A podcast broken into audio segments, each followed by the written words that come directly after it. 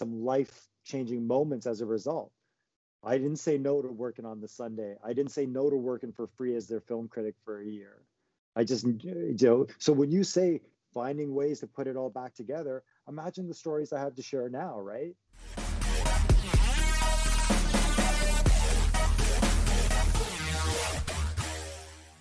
Perfect, Mohit. Um, thank you for joining us here today. Uh, you know, we had a little thought, bit of technical trouble start jumping be, in. I thought I was going to be in the studio. I I, I, yeah, man, I missed that studio. Uh, I just shared that picture today on LinkedIn about um, you know a first recording from two years ago.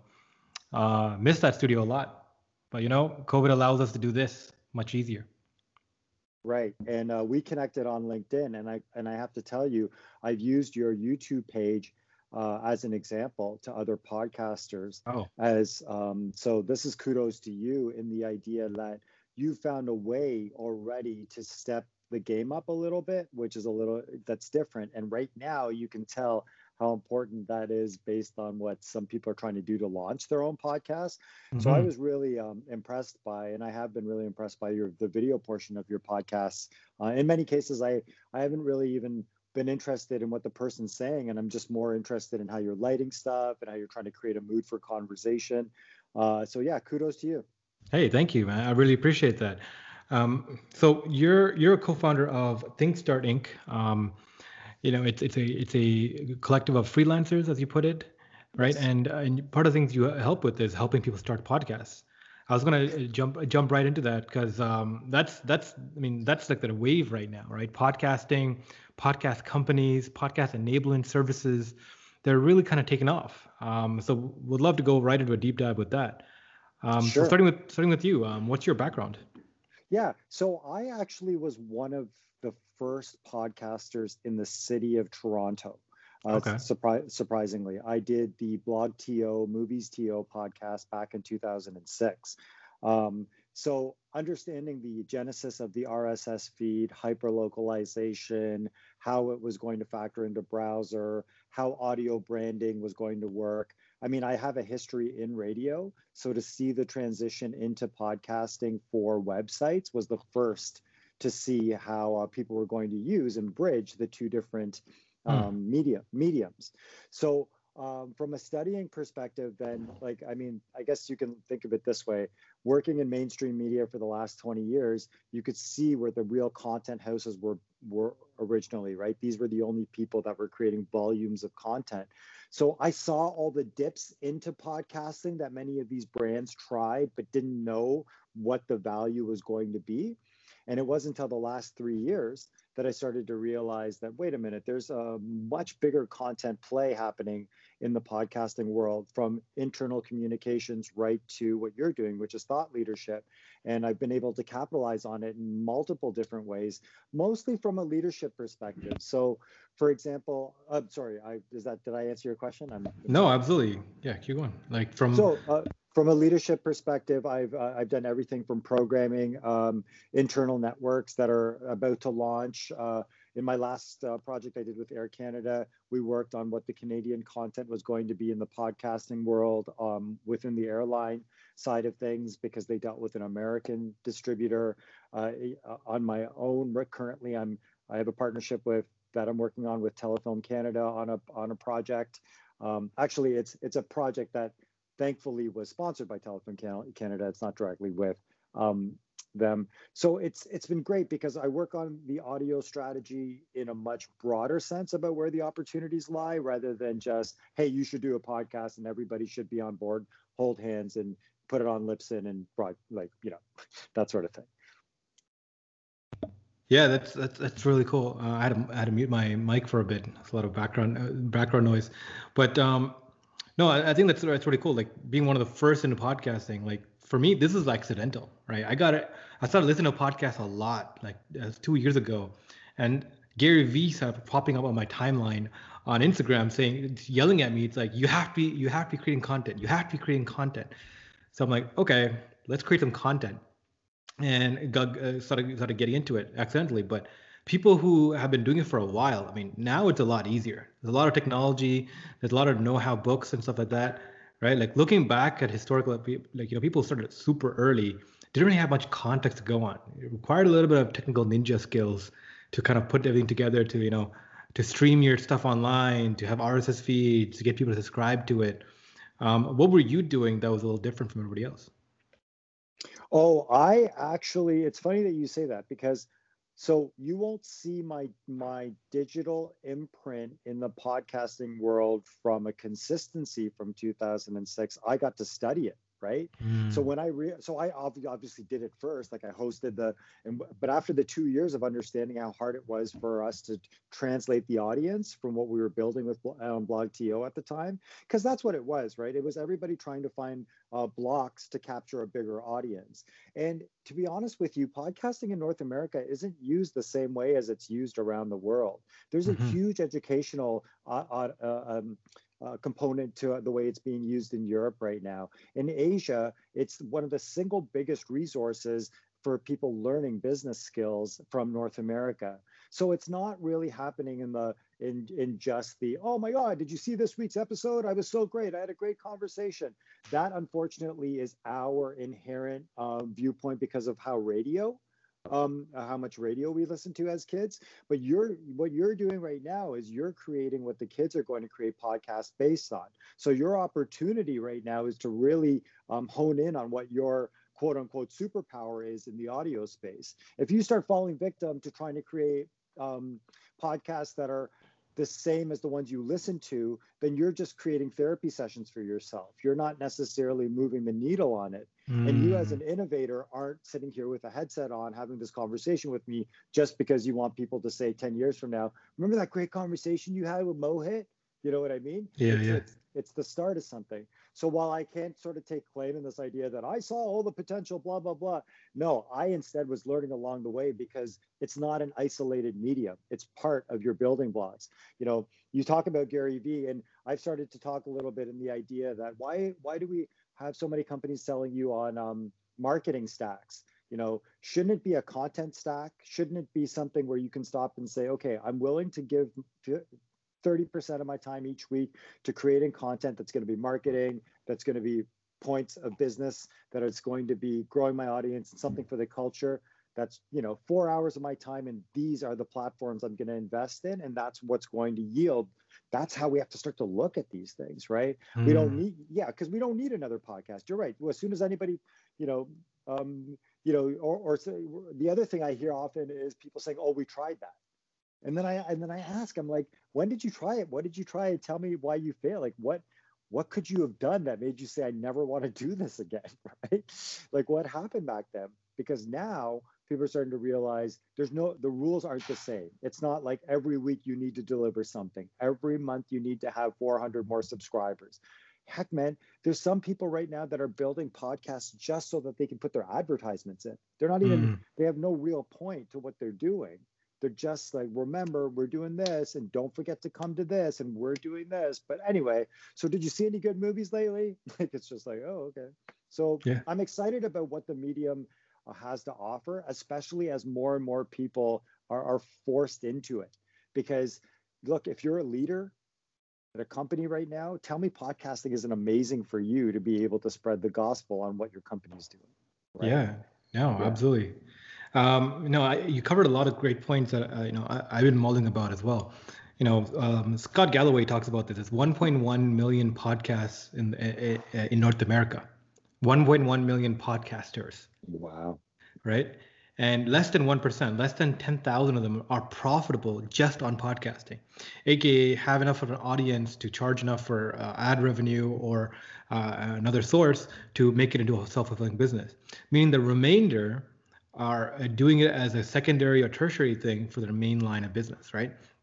So they do X or they do Y, and then they do the podcasting to to to you know to capture an audience space to bring uh, to convert into uh, their business stream, right? And that's that's a space that I'm really interested in because the evolution, like you're saying, that evolution I'm seeing that is like rather than doing a cold call or rather than doing like a a, a, cold email or outreach or even a LinkedIn reach out, right? By creating content, you know, you get to spread your message, like you like you said, spread your gospel. One, um, with the type of guest you bring on, you get to like have like an intellectual, uh, uh, you know, intellectual come in from a from a specific realm who can provide some kind of input from that. But also, it's uh, what Naval Ravikant calls, um, the co-founder of AngelList calls unpermissioned leverage, right? Every time you do an episode, love that you're you're capturing like data you're capturing yes. uh, branding right? You're branding of the person who came on uh, the, the, the imprint of people who are watching that and you're just building building building leverage and it's an exponential growth growth cream um, right? So I, it's one of the main reasons why I, I love doing this because it's like something that's for free that you're just capturing value on. The more you do the more weight it holds. Yes and you, I, you should remind your audience and people that you know in this field as well that um, the transcription of what we're speaking about as well will eventually happen as well right? Like so so the the way that this conversation gets involved in the ethos of search and how people start to identify as um, material that they can reference and research that's going to only grow as well. So can you imagine you and i having a conversation that's capturing a 2021 mm-hmm. piece of whatever the culture and the history is right now might be studied in 2041 yeah. You know what I mean? In a very different way. And, and if you think about just how crazy the world is right now, it's going to be even more important for people to look back at 2020 and 2021 with this whole what was going on, like what happened, you know, how did people survive, not survive, right? So it it's an amazing time to really carve out how you want your voice to be a factor into your life. It is very difficult to be able to stop and say it's a main revenue source, like you said, but I think the other part of it is, and I, and I don't mean to be, um, like I don't mean to be a thing about this, but there is a um, there's a multi-level marketing aspect mm. to what's happening within podcasting right now that is really going to either turn a bunch of people onto it that you don't want or a lot of people off to it because of that flavor. And it's prominent in the US right now, especially amongst realtors and especially amongst um, loan, uh, payday loan uh, people and stuff. It's great. You've got a voice. I'm not the one, I'm not making the rules. You're not making the rules. But we have to remember that with the mass um, adoption of it comes a couple of other things that people are like, yeah, you know, it's like remember for a while mm. there and i and i hate to digress but remember for a while there when the internet was starting to, to come up it was almost impossible to be able to open a browser without seeing like a pop-up a dirty pop-up. Yeah all of a sudden it was just like well and then that actually for a time period got people to say no you can't use that computer at work. No you can't bring this. It's not secure. It's not this. It's not that. That's one of the things that i think is going to start to happen in podcasting a little bit where we're going to go through an annoyance cycle because of an abundance and people are going to have to come back to okay what are you doing with podcasting that makes mm. you so special and that's why i want to work with you or be on your show you know so that's what yes. I, so do you think you think that there's too much noise in the ecosystem right now yeah i and i definitely think that it's very hard to validate yourself amongst that uh, a the search for podcasts in general is horrible right mm. um, i love the fact that the most used um, website for searching for podcasts. I can't remember the name of it, but the guy is so cocky about his entity because it's the most searched for. It's the most whatever guide it is. It's one person who owns it. His entire Q and A on the the website is about what he does. He's like, I'm not looking for business partners. Stop pitching me on stuff. Stuff. I don't need your suggestion. I rank number one already you know, go look at another. I don't have advice for you. It's all based on stuff you can imagine that's been in his inbox because he's already proven out success.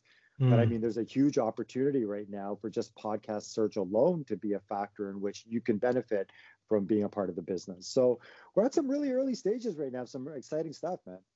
Yeah, yeah. I mean, uh, talking about that, like the, the podcast search, absolutely. Like I heard people talking about even like Google, I mean, not even Google, uh, Apple Podcasts, right?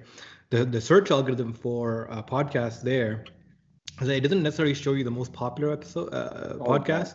It recommends things on a, a very weird uh, scale. So by growth or by like how many people are joining into it.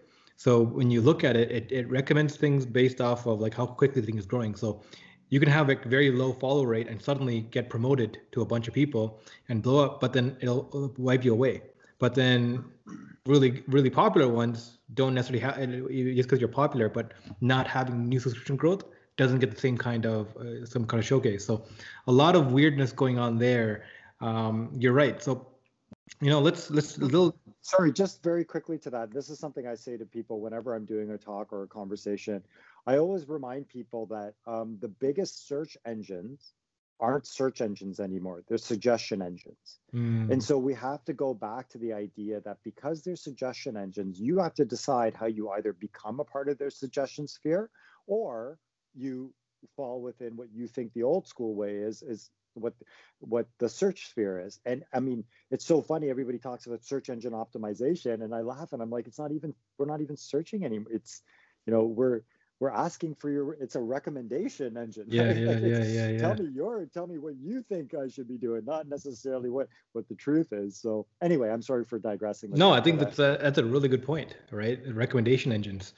Um, you know they're saying like the next google or the next the google killer or the next version of google oh, is going to be a, write this one down. it's going to be a search it's going to be a search engine for algorithms for search engine for like ais right? So uh, uh, more uh, more machine based so less human input right but a bunch of machines can go out and search uh, databases find the relevant information that they can source and bring it back to the human element right so recommendation based search absolutely right yeah um, That'll be interesting too, considering how many holes they currently have right now in information bias that that's going through AI right now.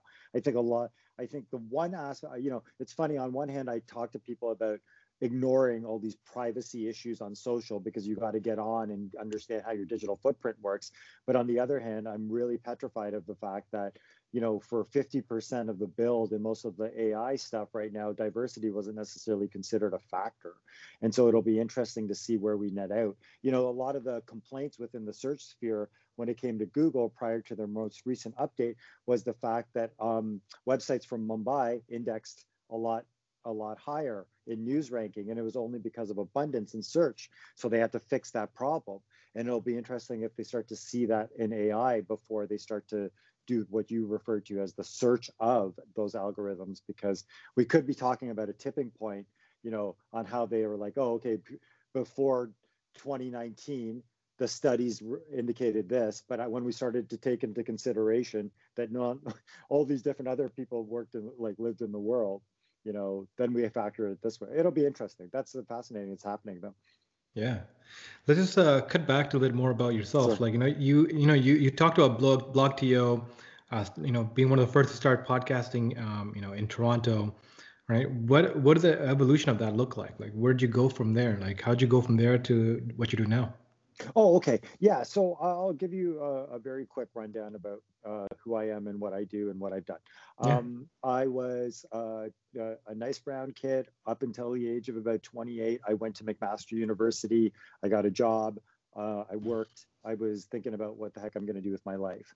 Um, and then at around, uh, so what, then what happened was I realized one morning I woke up and I was like, the epiphany. I was thought if I'm ever going to raise kids, I really want to find uh, a, um, something I can contribute to.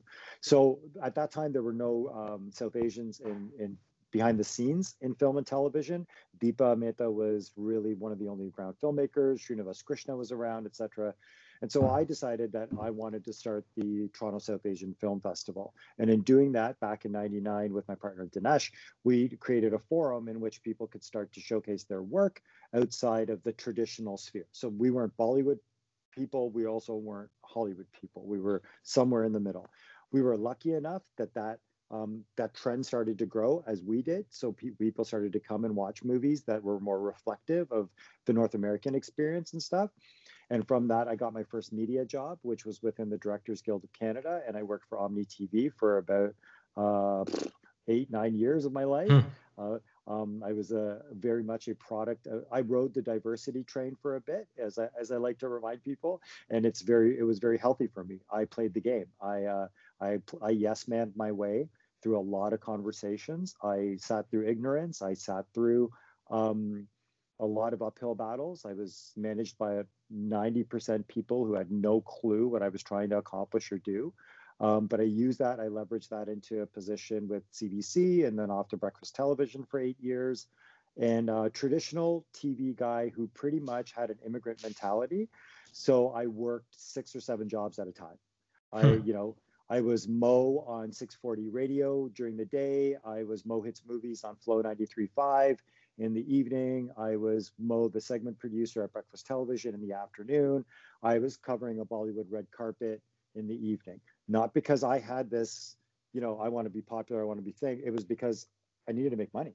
Like mm. the media, the media business did not have one opportunity for me to at that time make more than a teacher made. And I sort of stopped and I said, well, wait a minute, I gotta make this work then work work right and so it was great i had so many amazing experiences as a result because uh, i didn't really ask anyone for permission and you know i'm one of the very few people that can say that he's interviewed george clooney and priyanka chopra in the same day you know i'm very uh, and i'm very and i don't just name drop that. I use that experience now to share with people two things. One how the content that i've been a part of has has done something for the culture. So diversity ultimately did win right? So it's a very important part. And two, how seeking out new platforms and new opportunities within the digital space can mean so many good things for people to further their voice. And not just, I mean, audio voice, but like true platform usage right now is the best way to start to look at how to expand your sphere. Um, I think we're past the, oh, digital this, screen that. I think we really have to get back into that, that ownership. So I started ThinkStart um, in 2017 after my latest gig, which was at Cineplex Digital Networks, where I was leading uh, pro- uh, several projects on digital there. And um, yeah, and that's where afterwards I was, you know, I presented them with something they weren't interested in. Um, and I realized there was a plenty opportunity to go out. Now, don't get me wrong. What's what the struggle has been is that I, uh, I I have a lot of brainstorming meetings with people and I open a lot of people's eyes up to what the potential can be. But it's really hard to uh, carve a path to profit until you start to show how these platforms are starting to generate traction. So two years ago, when I'm pitching VR for education, they're not interested. But now everyone's interested, mm-hmm. right? Two years ago, when I'm talking to people about Shopify as being their answer, they're like, yeah, there's so many other opportunities. And if this company started, then there's going to be so many companies like this. And now they're just like, oh, we got to get on Shopify, you know. So I have had hiccups that way, and I have not been able to bring a lot of, especially my corporate contacts, into the mix when it comes mm-hmm. to leading. But at the same time, I'm using my thought leadership in much better places now to have conversations like this and to get clients in the in the right way. People who want to do cool things, interesting things. Man, that's that's that's quite a track record. That's an amazing resume right there. Like having been having all those kind of experiences behind you, especially in a rapid scale. Well, I mean, I just I said it rapidly. It was um, how how much of a period of time was that? Uh, to well, okay, so it's kind of weird because technically this year marks my 20th year in television, mm-hmm. but as I described to you, I've done so many different things, right? So while on one hand, uh, I have not worked 20 years full time in television, but I've had a TV show for 20 years that I've appeared on. Does that make sense? So yeah, yeah, it's been a part of my ecosystem. I've either produced, directed, or been a part of for 20 years. I've been an ACTRA member for almost a decade now. And that doesn't mean I'm going to auditions so I can be in the Walmart commercial, right? So a lot of the learning that I want to do with people at this stage is for people to understand what the beta version of new media is, right? What the if what you can learn from this earlier version that uh, while things were being built so you don't have to make the mistakes in the future. You know i'm watching youtubers right now just flee right? They're fleeing youtube because they don't understand the algorithm. These people you know that's how they got into parties back in the day. They were oh you got to let youtuber you got to invite this youtuber this person's going to come out. It was almost as youtubers were more popular than djs when you would go to parties and stuff like that. Mm. but what mm. happened right? They they weren't a creator platform. They are part of the suggestion platform. And so when YouTubers started to say, "We built you," you know, you should be giving us access, and we should be working together on advertising and stuff like that. You know what YouTube said? They're like, "No. Mm-hmm. What are you gonna? You gonna go somewhere? Yeah. Something else going? Are you to go to Netscape? What are you going to go? Mm, Where are you going to go? Yeah. So I mean, I just say that facetiously, but I mean it from the idea that I, I hope that the experiences that I've had really help people think a little bit more about okay you know what how how differently can i do this? What is next? How is this podcast for blog entries right? How is the video clips that i'm using in multiple cases better off used uh, in a webinar in the future? You know what i'm saying? I think that all of that stuff has to be the way we think in order to really not have to go through this loop again which is oh look 10 years from now we got to get more diversity and now we got to remember oh we didn't listen to them the first time. We did, didn't do it right and we laid everybody off. Sorry. Think you know think about how stupid the world feels right now as a result of all the doctors that they didn't give jobs about a decade ago because they didn't have canadian canadian experience? Mm-hmm. just think about just that thought and how much different this world this country and this world would be in as a result of all those missed opportunities. I don't think we should do that in digital. Mm. i don't think we should do that in um, in the way that we're creating media and content these days. And that's one of the reasons I wrote the book, Rethinking Your Content, was just let's let's talk about how we're feeding these systems a little bit and talk yeah, a little yeah. bit about how we make it uh, something for us. No, absolutely. I was gonna bring. I was gonna tie in your book. Um, I just I checked it up uh, previous to the episode. Um, you know, rethinking. I mean, rethinking your content. I mean, uh, just listen to how you speak about content. You know, you kind of have a sophisticated way of uh, viewing this, especially coming from like a from from like a production standpoint, right? From uh, from an omni-channel point, you know, I think you mentioned you did uh, TV, you did radio, you did like a little bit of everything, right? Now podcasting as well. Um, what? Let, us talk a little bit about the book and and the ideas behind it, rethinking content. How how, do, how does that function into today's society? Yeah, so there, I'll tell you two things. One is that uh, I traditionally don't like to delve into anything without trying it myself. Mm-hmm. Okay, and so uh, I I wanted to figure out what e-publishing was really about and why people found that there was a real value in it. So I started to explore that first. Then when I started to realize how BS half of the books were out there, I started to think, well, wait a minute, you guys are all perpetuating the same messages and just recycling it for different audiences. So that can't be healthy either. And so I have a background and a connection with Humber College and Humber Consulting Services. And I started to frame it with the idea that what if I took this on the road? What if I took my knowledge and took it on the road a little bit and what mm-hmm. I know? So rethinking your content was simply the idea that if you take uh, whatever your beautiful big idea is and you can put it through this rinse of understanding what the value can be for partnerships, for leveraging it, for optimizing it, for strategic communications, for tools. I just walk people through just how brilliant it really can be, but you have to think of it from this way.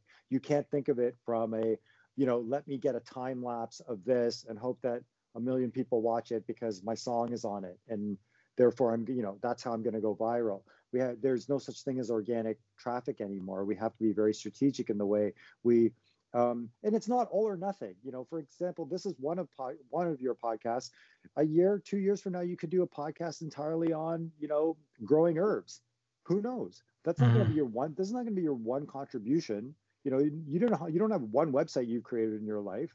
You know what I'm saying? So yeah, yeah so I, I, think that the idea and what I've tried to do with rethinking your content is to get people excited, um, you know, about where the uh, opportunities lie in some of these platforms, how you can use your content in many different ways, but also and more so, look at it this way: when you're creating, you have to do one of two things. You're either pushing culture or you're pushing commerce.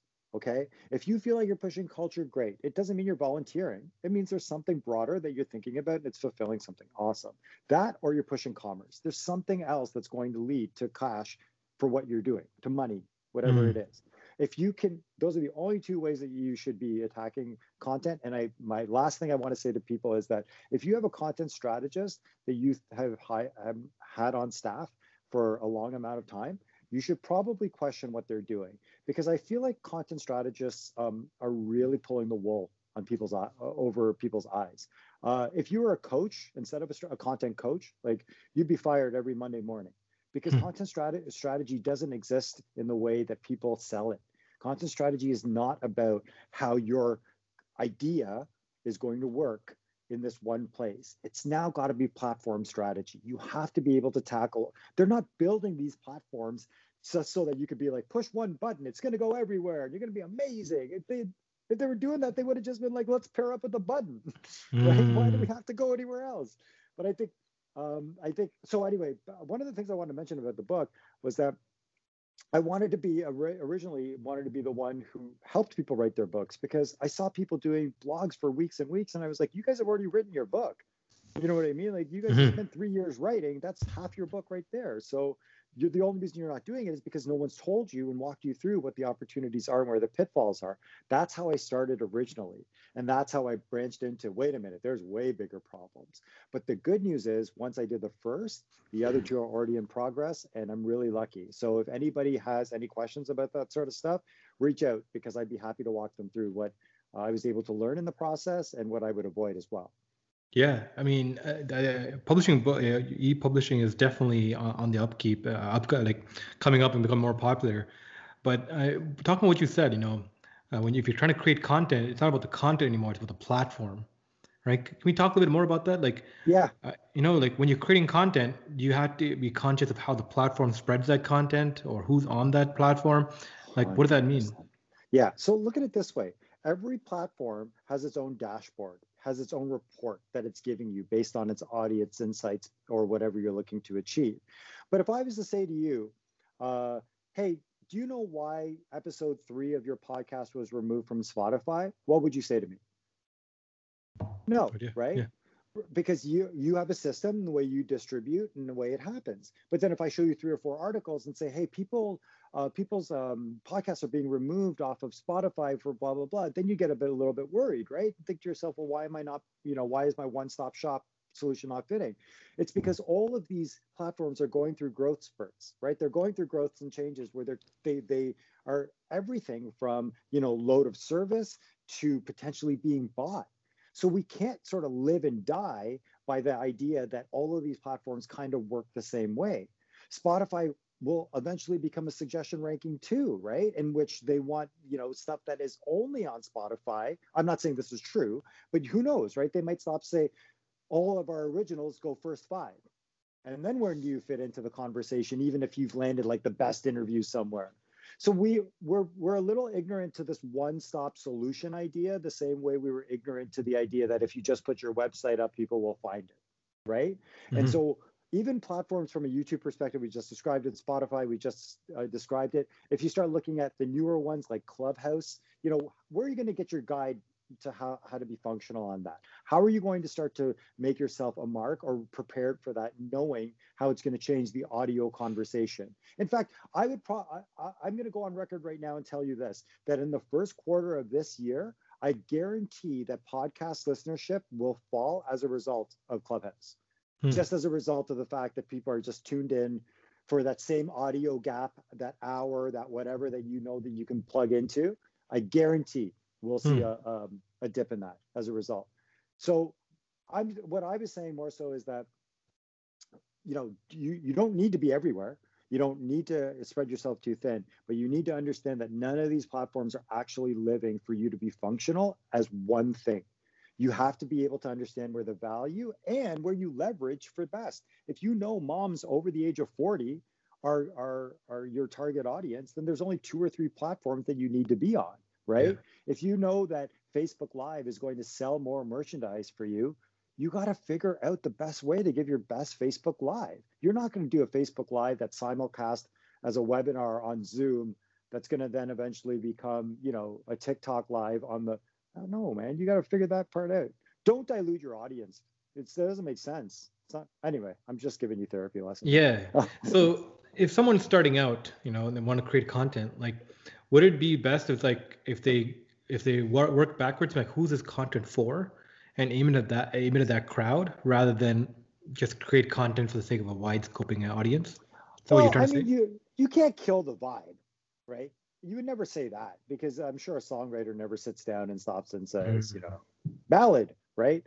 Um, no, always be. How about we look at it this way? How about you take the idea and think about what platform is this for, mm-hmm. right? And then you start to think a little bit, okay, well, why YouTube?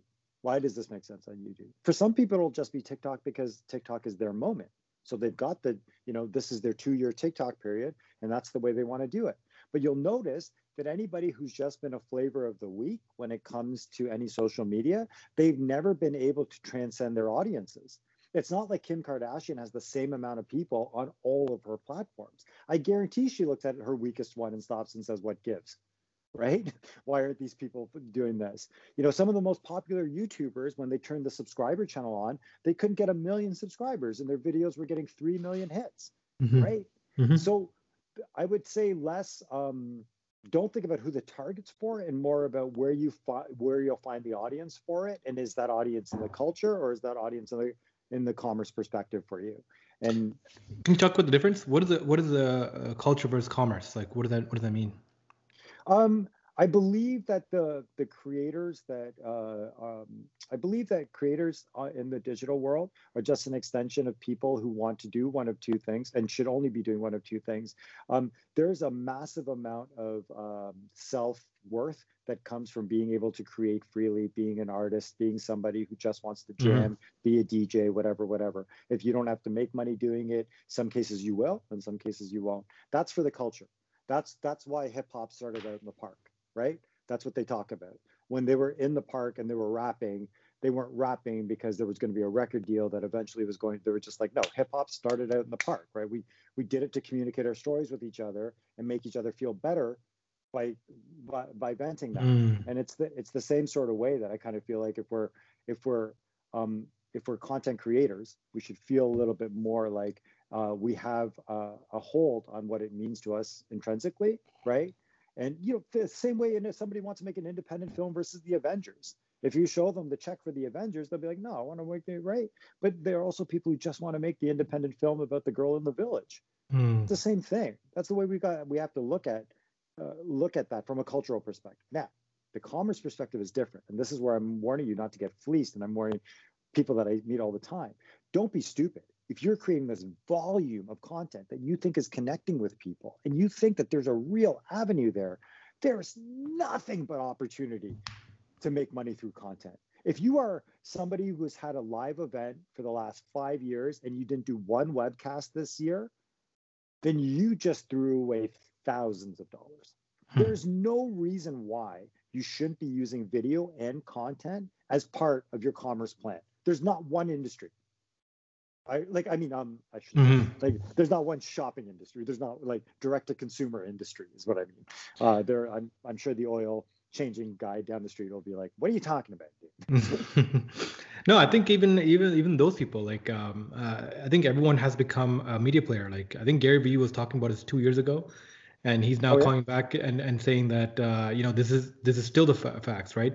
It's like yeah, it was on Twitter uh, it's turning on Twitter like for a while uh, two years ago, and then now it's uh, it's it's coming back up. It's that uh, in 2010s, every company needs to be a technology company, aka deploying technology in some way. The 2010s, and 2020s, every company has to be a media company because if you don't promote yourself through media, through content, but what you stand for, what you believe in, uh, what, what you're trying to do, what solutions you, you have, the problems you're trying to solve, right? Then people are not going to know you because there's too much noise. There's too much noise, right? right? Like this right? Well, so you, you have go... to own your story too, right? Mm. You have to own your story too, and that's another big part of it. We saw that. Um, sorry to cut you off. You can yeah, finish. No I, I, was just going to say that. Um, you know, we saw that in crisis management over the last five years, where a lot of companies weren't able to own their story when bad things happen as a result of not having the right digital communication, um, like mediums intact. Dove mm. was a prime example. Dove did not have a, um, other than their larger um, love yourself campaign they didn't have a large presence in social responsibility right? So it became one of those well what do you do when you need to take care of backlash when you need to make a statement when you need to reach out to people that are beyond a press release? So that's another reason why um, people have latched onto it in the last few years. Yeah. Um, going back that kind of sentiment we, we were talking about right? Like the idea of like a, being a media company. So uh, we're seeing a phenomenon right now and covid has brought uh, like really heralded this is that companies are now being evaluated not by their financials but by their story right? And uh, the meaning of that the, the reason for that is there's a lot more um, less institutional for the first time the retail investor is outperforming institutional investors where more people are putting their money into directly into into into into brands right? Uh, i'm not sure if you're following this but like brands like um, uh, like BlackBerry are reporting their stock is up 120, 150 percent, And they're like, there's no reason for a stock to go up. They didn't pretty release out. There's no products coming out, nothing. And it's because retail investors are on this on the sideline coming together and overpowering the stock. They're pumping the stock because they, they believe in the brand. They want to park their money somewhere, right? So they they're they're, they're picking stocks and they're parking it and they're doing it together, right? People are not still not sure if it's illegal or not, if it's a pump and dump, but like end of the day, you know, like the like look at Tesla, right? Why are they trading at like almost 200 times their, their revenue?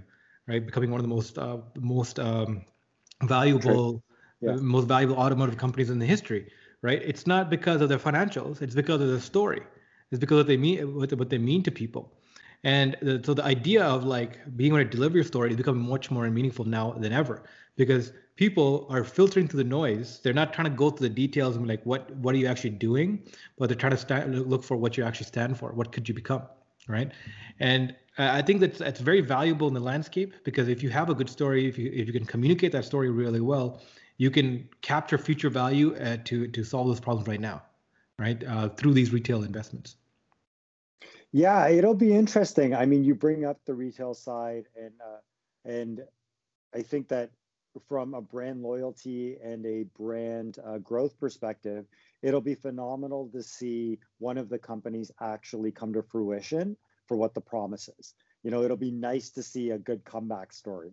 Um, and especially if uh, um, you know digital media was a big part of that. You know what I'm saying? Like mm. it would be it would ni- be nice to not have another Nortel in Canada, right? The, yeah.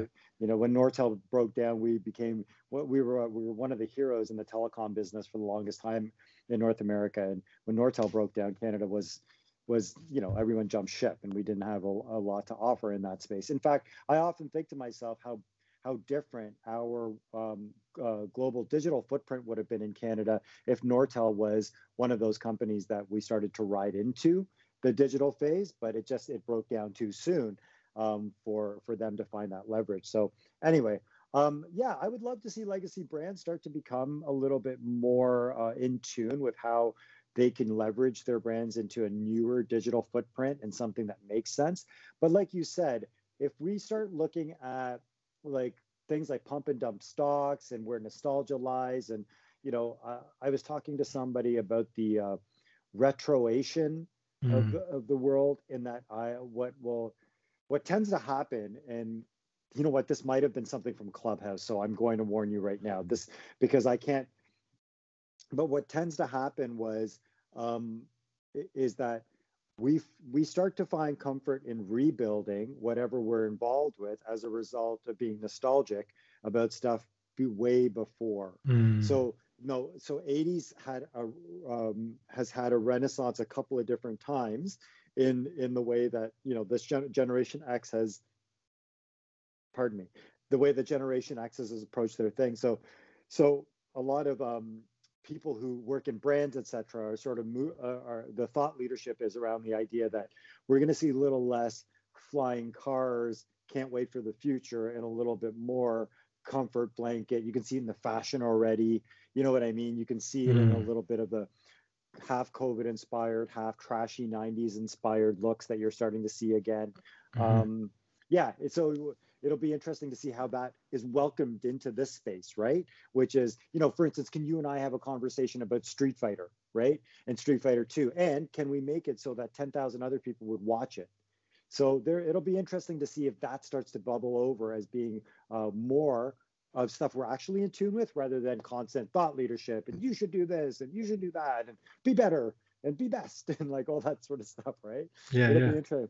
I'm looking forward to it. I think that it's an exciting time, especially for the next generation, man. Like it's for the next generation, it's super exciting because what they can do or going to be able to do just with their phone mm-hmm. is remarkable to me. I'm so super excited about it. Absolutely.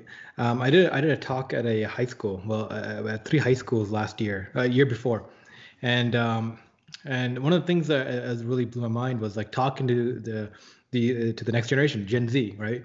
And I was part of a panel and none of the panel knew that we were millennials. Uh, millennials was a dirty word, right? Like the, that everyone talked about. Millennials, so, so so like you know whatever.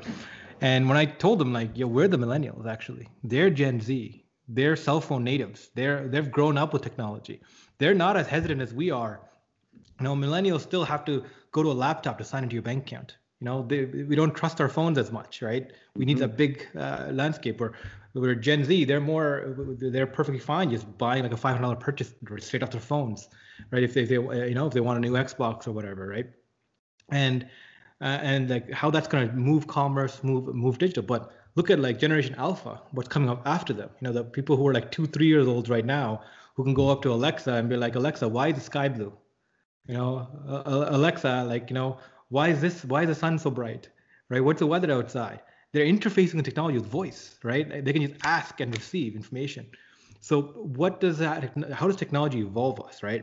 This is a really good quote where um, that, that that I found really interesting is that technology is what makes us human.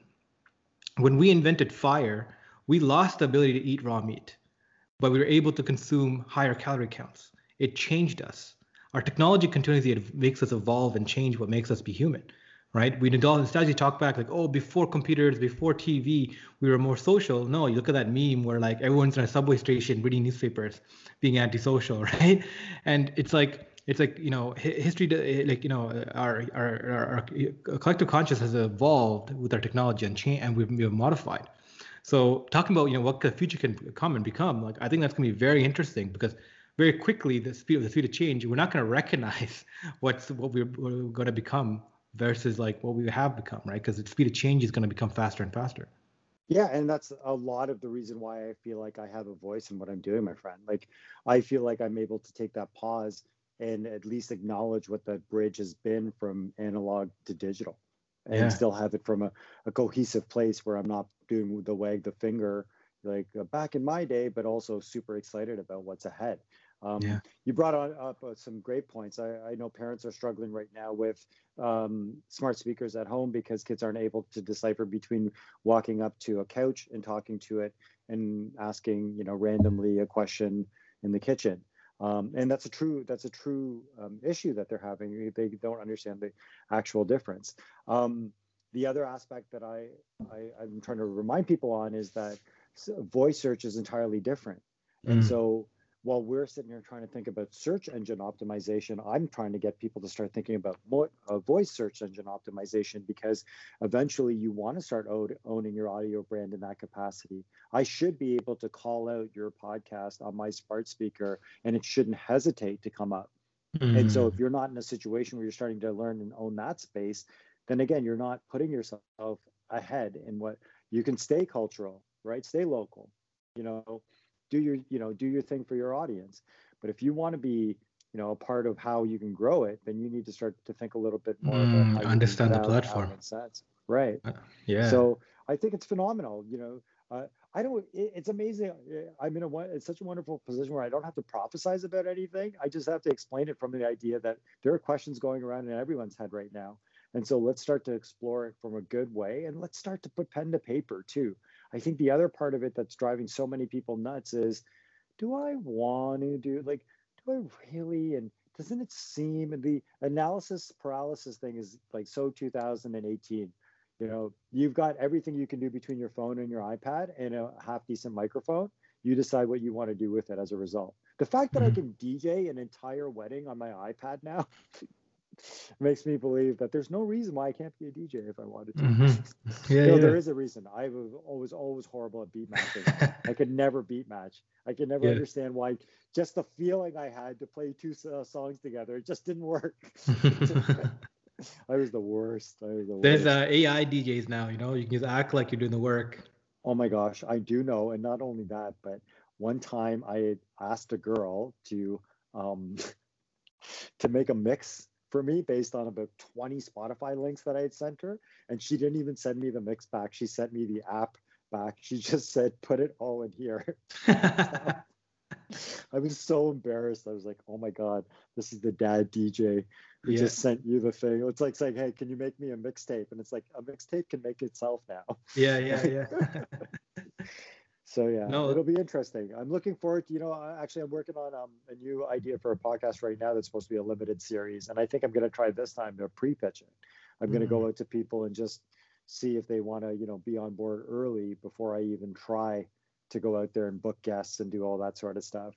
Um, and that's the other thing I will tell you is that I I benefited immensely by doing podcast episodes to promote my book, um, and I have been so lucky. I've appeared uh, everywhere from Dubai to this conversation to India, and the conversations are phenomenal. I haven't had one situation where I've been like, "What's going on?" Here? Um, so it excites me because now I can stop and say I've done podcasts from around the world as well, mm-hmm. and uh, I understood the tone differences, the question differences, the the the need, the want, the the broing out in some cases versus the um, you know sit there and listen. mm.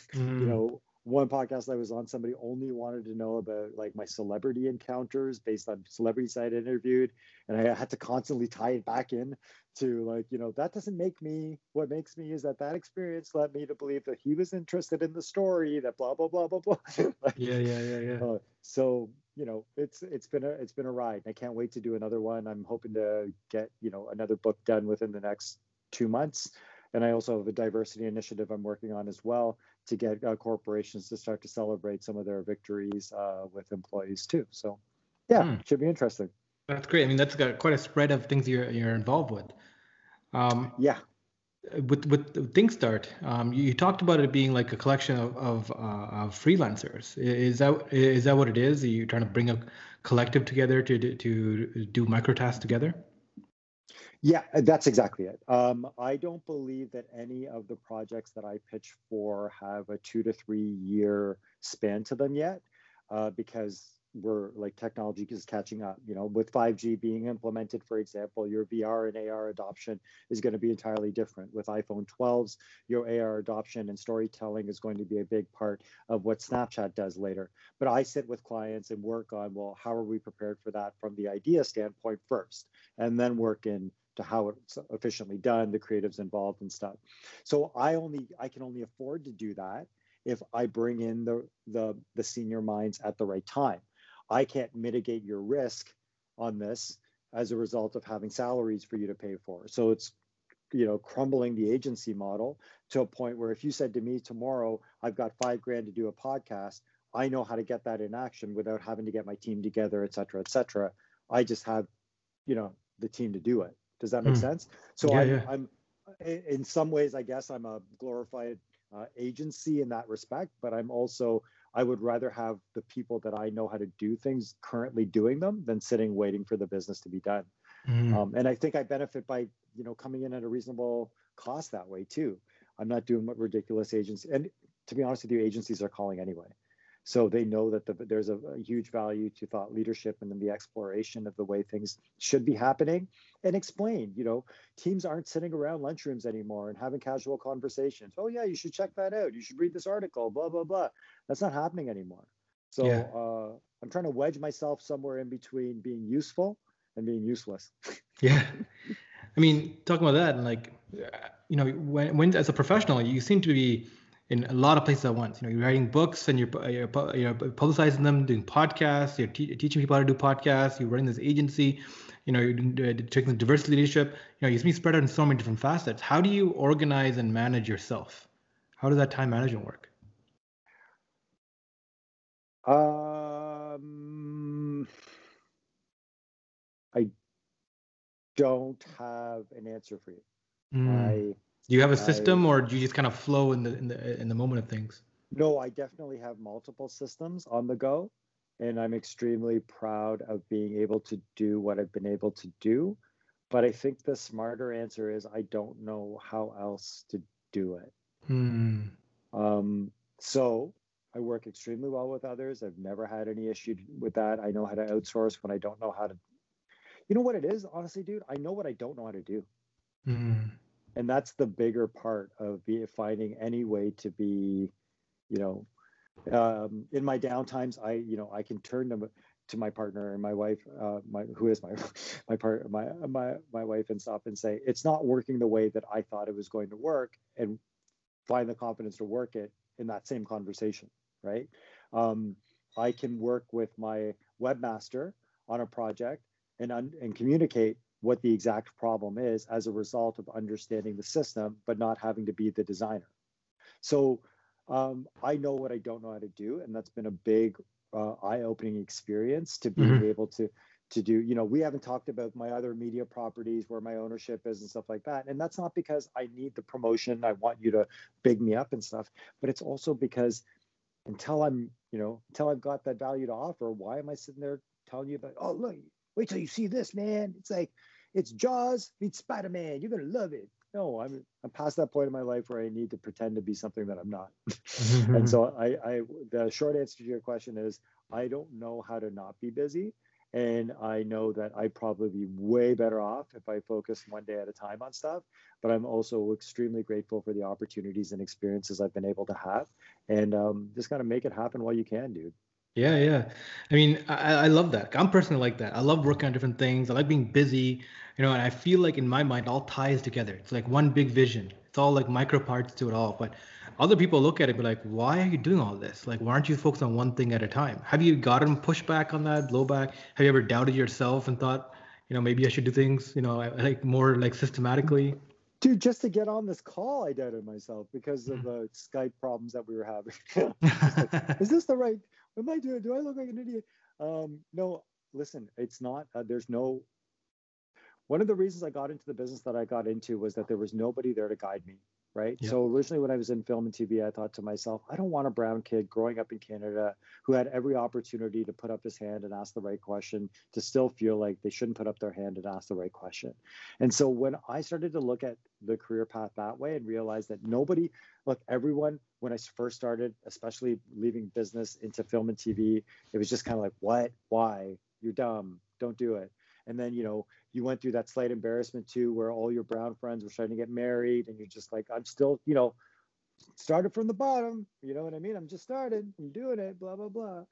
And then you started to get the accolades, and then all of a sudden the you know families friends would call the parents and then all of a sudden the parents were more interested and you're moving in the direction that you envisioned and stuff but nothing was somebody leaving breadcrumbs and me following it it was half gut it was half the reassurance that I could still not have to make sacrifices that would hurt family or hurt myself or even hurt, you know, or have to physically move. I made so much happen in Toronto, dude, that you could not make happen if you were a reporter in LA or New York, just because of the lack of access, because of how narrow minded they were about who could cover what, about what type of producer should be on the red carpet, about what type of person should be in front of this A list celebrity. You know, I was the I was the best C string reporter that City TV ever had because I never said no to anything. You know what I'm saying? And I ended up getting some life changing moments as a result. I didn't say no to working on the Sunday. I didn't say no to working for free as their film critic for a year. I just, you know, so when you say finding ways to put it all back together, imagine the stories I have to share now, right? So I'm lucky that none of it comes with this idea that I am I'm not up here at all. I'm, I want to be in. I want to have the conversations with as many people as possible. But if you can learn anything from some of the stuff that I've done, or ways that I've fallen on my face, or being the only brown kid in the room, do it because uh, that's that's the only way we learn and progress. So there's no magic solution. The pushback will always happen. The pushback happens on yourself daily when you wake up and you stop and say, oh, shit, fuck, I'm doing that again. Do I got to go back? What did I do? Was this the right edit? Was this did i save it as this? Does new edit mean right edit? I always latest edit. That's the worst thing to fucking ever excuse my language. That's the worst thing to ever label anything is latest edit. I always laugh. Um, but anyway sorry i'm digressing. Uh, i think that you are much more forward um, thinking about how you you feel like you can really utilize these platforms to your uh, capability. And I love the fact that you're out here and you're doing it because as you engage these people, like I looked at the way you've you've booked guests and stuff, and I thought to myself, see, this is so smart because you've booked people that don't think that they have something to offer. Like you've booked people that are pretty cool about their idea and their thoughts and stuff, but you brought out like why they think that their idea is slightly revolutionary or could change the game or stuff. And that's tough, man, especially to product people for people who know how they could like put things together and shit. I want to sit here for 30 minutes while you're like trying to get in their brain. So kudos to you. I don't know how we got onto you in this situation, but kudos to you for being able to do it. Hey, thank you. I really appreciate that. I mean, that's kind of what um, I aspire to do with this podcast. Like, really, it was to find people who are doing in the mix of doing something really cool and promoting them by show by like you know showing how it all evolves into something bigger, right? So it's really cool that you caught that. Thank you. Uh, by the way, how, how did you come uh, find the podcast? Like, how, was it a recommendation engine that brought it to brought your attention? Were you searching something? I remember, dude. Sorry, mm. I'm sorry. Uh, it's been such a crazy like. I remember looking at the YouTube page and thinking to myself, "This is dope," and then putting it sort of to the side, and then it might have come back again in LinkedIn somehow as, "Oh, this is that," and then I went on a mission just to figure out how. You know what's weird about podcasting searching in the way that I've been researching it? I haven't taken borders into consideration. So in, in the like for instance, I just did a fitness podcast that is based out of Australia that was recorded in in Florida. And that was for the fitness business so that they could start to understand how they can use social media beyond Instagram. So the real the real problem right now is the last five years in the fitness industry, most professionals have gone all in on Instagram. And obviously when the um, you know pandemic happened and they weren't working with clients one on one, they wanted to understand a little bit more about what more opportunities are out there in this conversation. Now, granted, it, it's not as simple as that. It was a very like we had a very good conversation and stuff. It wasn't a surface level. It's something they could have Googled, um, but it was awesome. So what I'm saying is that I didn't necessarily look at the search for trying to find you as being something. Oh, where can I find Canadians? Where can I find somebody who might know me and stuff? I just kind of went for based on what I like the look and the feel to be. Cool. Yeah, Mohit, man, this has been great. Thank you so much for your time and for coming on. I well, really appreciate it. And I'm really sorry about the first time in December. I had a real issue with my Google. And the, the worst part was I lost a ton of um, great contacts as a result uh, because I just started up my ThinkStart email. And uh, anyway, sorry. Um, I apologize for that. So thanks again. No problem. I'm, I'm glad we got this done. Um, and for everyone who followed on, thanks for listening. And Mohit, stick around for a quick debrief. Thank you.